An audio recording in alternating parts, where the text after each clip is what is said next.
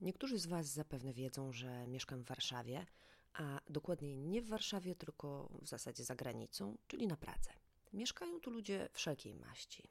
Ostatnio zauważyć można duży napływ nowych, którzy wprowadzili się do apartamentów w dopiero co odrestaurowanych, przepięknych kamienicach. Poznaje się ich po drogich dresach i jeszcze droższych psach.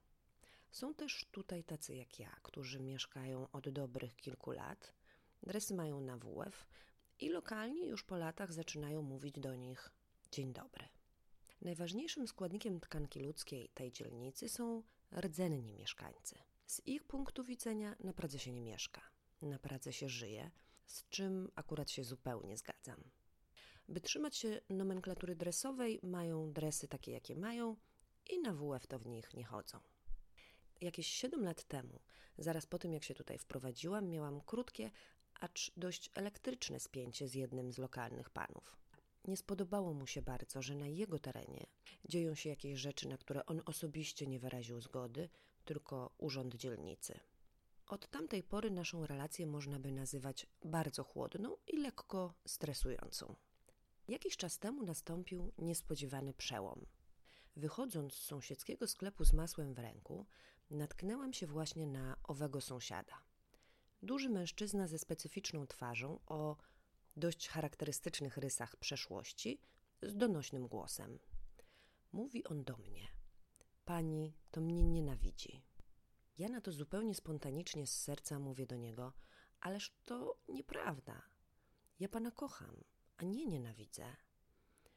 Wszyscy ludzie przecież są stworzeni do kochania. Gdybyście mogli zobaczyć jego minę, cały świat mu się wywrócił do góry nogami. Mówiąc krótko, zabrał mnie do swojego ogródka dwie kamienice obok, pokazał, jakie mu wyrosły kwiatki i pomidory, opowiedział o swym losie na tym ziemskim padole i od tego momentu jest najmilszym koteczkiem na ulicy. Choć może wyrazów, które używa żaden koteczek nie zna, ale co tam. W każdym razie lody zostały przełamane i sąsiad po wielu latach pokazał ludzką twarz. Jak to się mogło stać?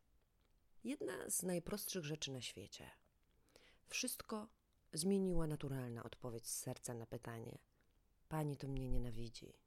Odpowiedź, która nie była chęcią uzyskania czegoś, zmienienia drugiego człowieka, była moim wyjściem poza mój strach, chęcią wysłania dobrej energii drugiemu człowiekowi i otwarciem na wszystko, co może się wydarzyć.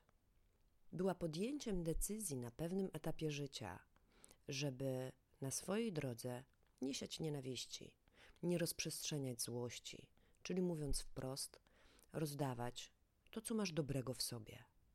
Jednak, aby mieć taką możliwość, trzeba najpierw być dobrym, czułym, współczującym człowiekiem dla siebie samego. Wybaczyć to, co ma być wybaczone. Nie ciągnąć win ni swoich, ni poprzedników. Ożywiać własne światło. Być pod własną opieką. Bo by oddawać światu to, co ma się w sercu. Trzeba zacząć od tego, by się swoim sercem zaopiekować, otworzyć je dla siebie. Nie trzeba go jakoś strasznie szukać. Na szczęście każdy ma je od urodzenia. Nie ma więc co się wahać. Można go użyć. Po czym poznasz, że serce nie jest już zabetonowane, że działa. Po tym, że będzie ci lżej w środku, jak będziesz dla siebie dobra czy dobry. Jak zawsze, bardzo proste, ale może być niełatwe.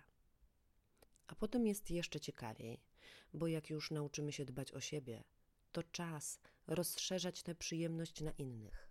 Nie żyjemy przecież w odosobnieniu. Człowiek to istota społeczna, więc do dzieła. Światło wewnętrzne z radością przedostanie się do innych przestrzeni i ludzi.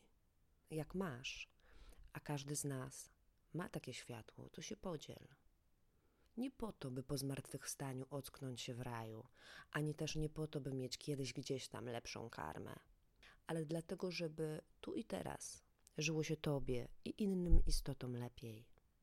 Skorzystaj z tego, że masz najlepszą wersję świata, jaką mogłeś dostać. Może chciałeś inną, ale dostałeś taką. Skorzystaj ze swojej drogi rozwoju i niech ta droga będzie świadectwem, a nie słowa. I tu znów może nastąpić zdziwienie, bo zauważyć trzeba, że rozwój tej drogi nie polega się na wspinaniu po słonecznej drabinie do góry. Rozwój to zejście w dół, pod ziemię, to spotkanie się z tym, co ukryte, wdepnięcie nie raz i nie drugi nogą w bagno.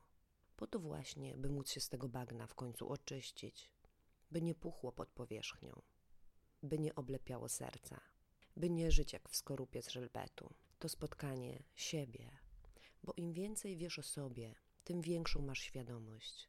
Im bardziej będziesz gotowy, gotowa na to, by zajrzeć w głąb siebie, tym szybciej ją rozwiniesz. Dotknij też tego, kogo unikasz. Odwracasz się plecami, bo ludzie, których spotykamy, są dobrodziejstwem. To oni pokazują nam, jakie mamy jeszcze nierozwiązane sprawki. Każdy człowiek, każde wydarzenie może być dla nas albo otwarciem nowych drzwi, wyzwoleniem się z jakiegoś starego nawyku, albo też powstaniem nowej blokady i oporu wewnętrznego. I co z tym zrobić? Na początku obserwuj, a potem zobaczymy. To na tle innych ludzi, w kontaktach z nimi, widać, jakie są nasze życiowe priorytety, potrzeby czy zahamowania.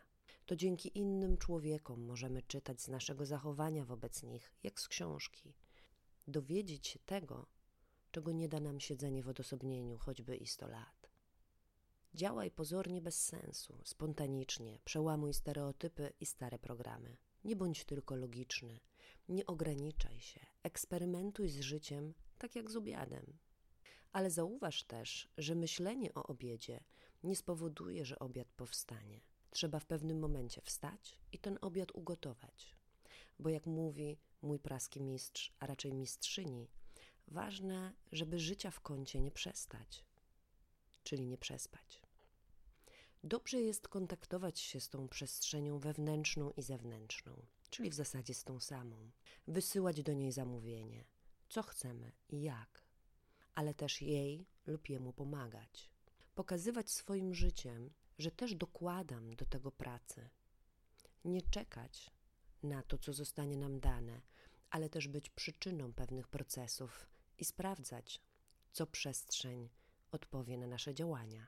Traktuj swoje życie jak eksperyment. Jak coś nie działa, to zmieniaj. Jak to się będzie nazywać? Nie ma znaczenia. Ważne, by wychodzić z programu. Muszę, powinnam, wypada. Taki już jestem. Słuchaj siebie i zostaw już w spokoju program tak trzeba albo tak należy. Tak, do tego trzeba się zebrać na odwagę. A to może nie być proste. Jednak w pewnym momencie uciekanie przed demonami jest niewystarczające i bardzo wyczerpujące. Dobrze więc się zatrzymać i odwrócić, spojrzeć im prosto w twarz, bo może się okazać, że ten demon jest małą myszką, która w zasadzie potrzebuje tylko pogłaskania po głowie. Z tego właśnie bierze się otwartość, nie z oporu i walki, a właśnie z przytulania tego, co zablokowane. Im bardziej uciekamy przed demonami i nie spoglądamy im w twarz, tym stają się one większe. Nie działaj i nie podejmuj decyzji z poziomu strachu, bo to on jest podstawową pożywką demonów. Zawsze można spróbować się do nich uśmiechnąć, do strachu, do pychy, do ucieczki od tego, co boli, do chowania głowy w piasek.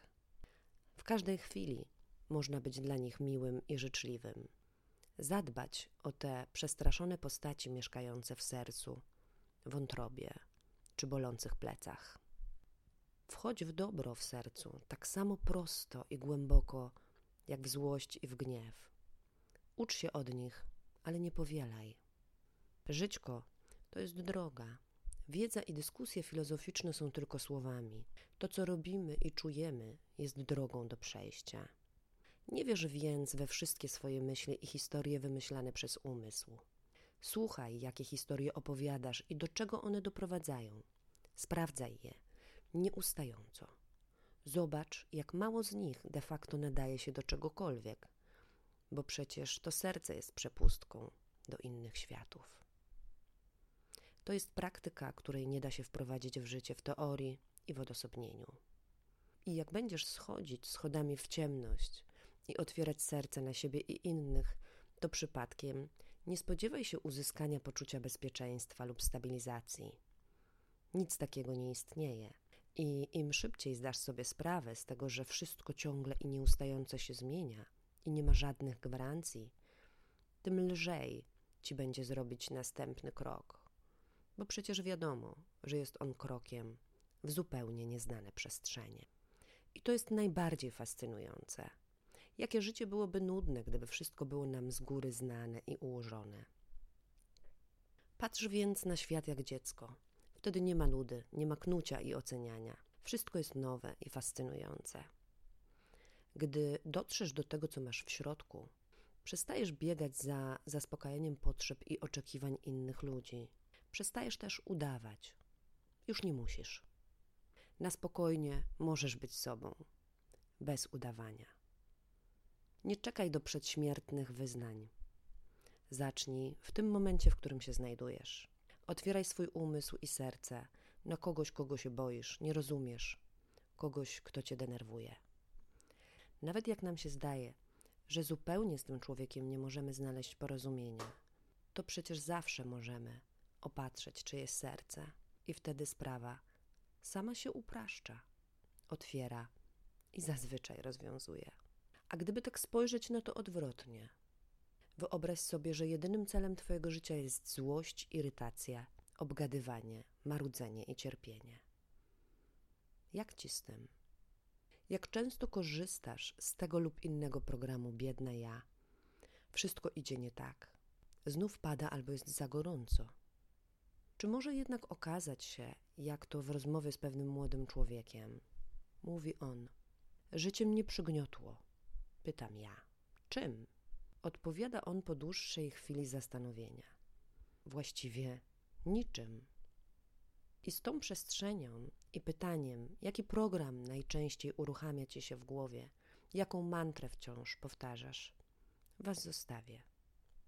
Ściskam chłodno, bo ostatnio jest dość ciepło.